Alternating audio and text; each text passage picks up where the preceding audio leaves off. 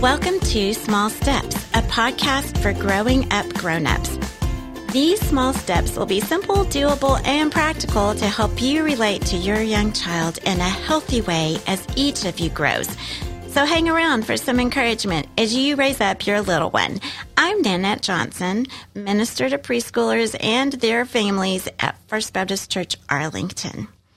This is episode one of the Small Steps podcast. I'm guessing your little one has some very big emotions inside of their small frame.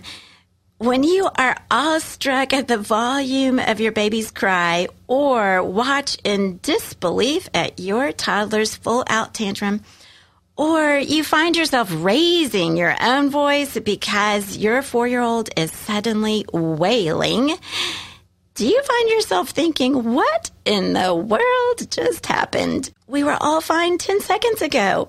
Young children really can tip the scales with crazy big emotions compared to their small size.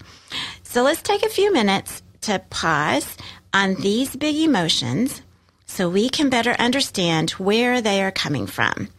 When we understand why things have erupted so quickly, we can relate in a more positive and helpful way.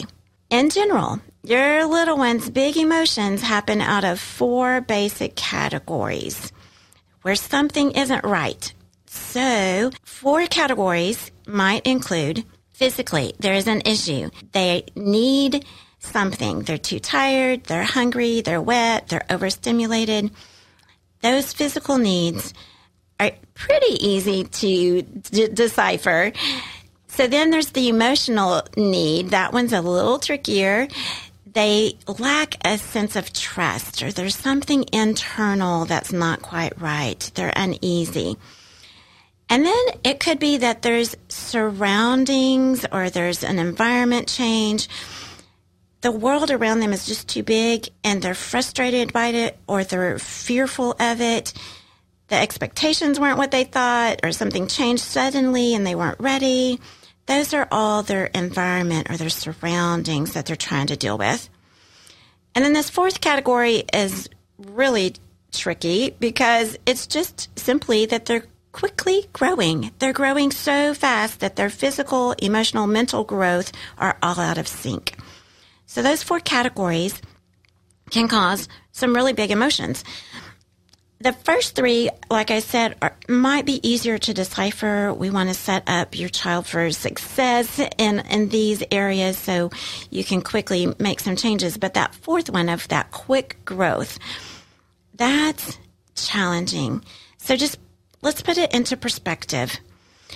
As a young child, birth through five years old, they grow more and learn more in those first five years than in any other time in their childhood.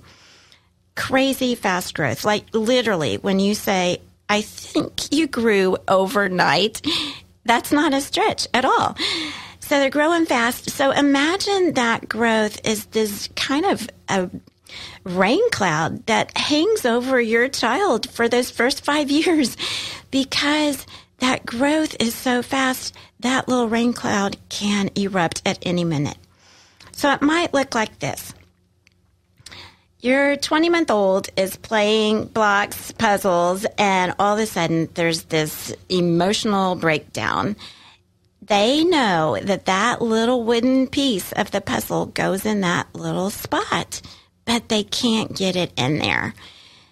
So they have this emotional breakdown. This little storm erupts because simply their physical coordination hasn't caught up with their mental understanding. So that's what we call their growth is out of sync.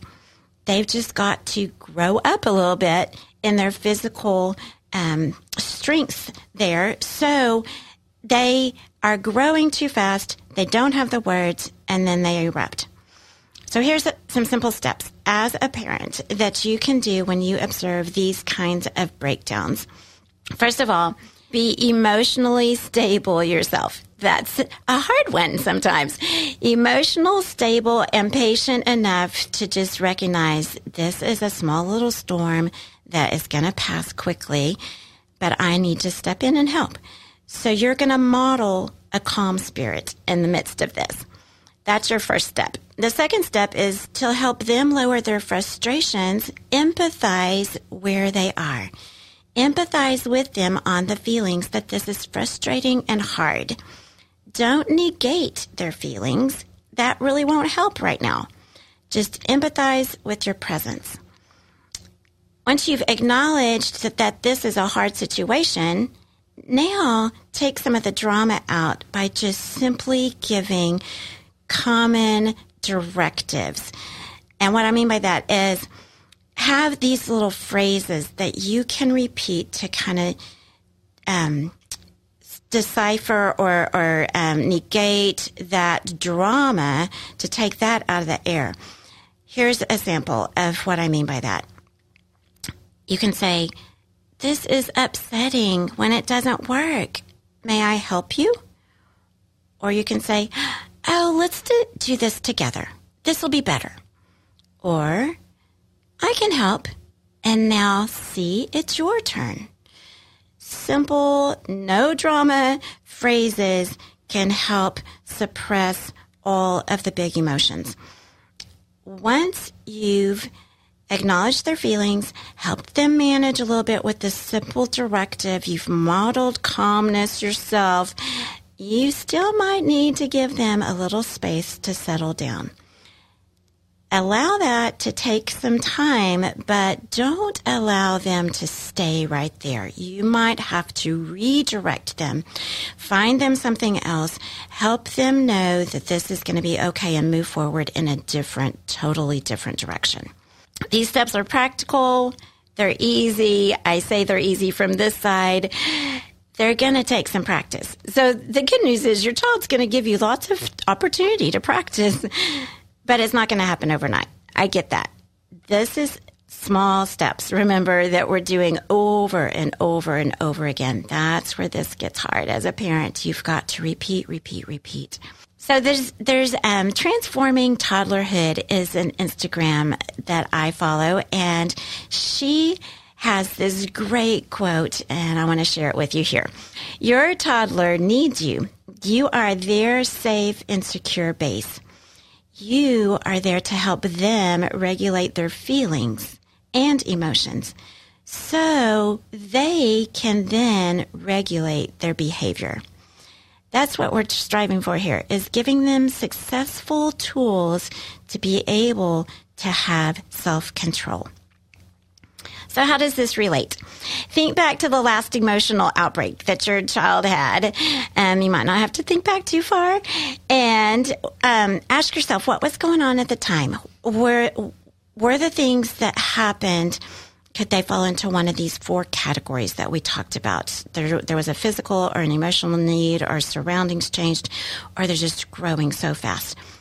So see if you can figure out that, and then you might be able to tell if it was a surrounding that happened quickly, that should give you some insight as to how to help the next time, help them set up for success and not be so emotional about whatever that, that particular situation might, may have been. So the other thing is to make sure you're modeling a calm spirit for your child. Simple, quick, practical steps of growth for yourself might be that you need to incorporate some of those phrases that could help in these emotional times. So I'm going to give you a few more just to help spur your thinking on. This needs to be natural to you. You want to make it feel right and not something that you pulled out of a book or a hat. You want it to fit you and your child and your needs. But here's three that you might want to think about. So if your child's having a little meltdown, you could say, Oh my goodness, I know this is hard. Let's work together to make this better. Or you could say, I saw you trying your best. I'm so proud of you. Or, you are growing so fast. I know you can do this with practice. Those are some simple phrases, no drama involved. They give directives they affirm the child in their feelings and they show your support. So think about a phrase that you could practice and pull out in the time that is needed most. Here's another quote from L.R. Knost, and she says, Speak quietly so your children can hear your words instead of just your voice. I love that. Speak quietly so your children can hear your words instead of just your voice.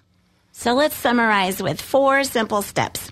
First of all, just understand your child's big outbursts of emotions stem probably mostly from the tension of this quick growth. When you understand and recognize that, you can have more patience yourself.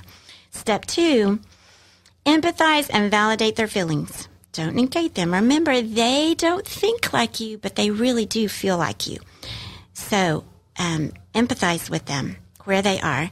And then step three, use a little phrase to help direct them, to help affirm them and support them and mm-hmm. give a, a quick directive. And then step four, celebrate. Look for those times when that thunderstorm turned into just one light little mist.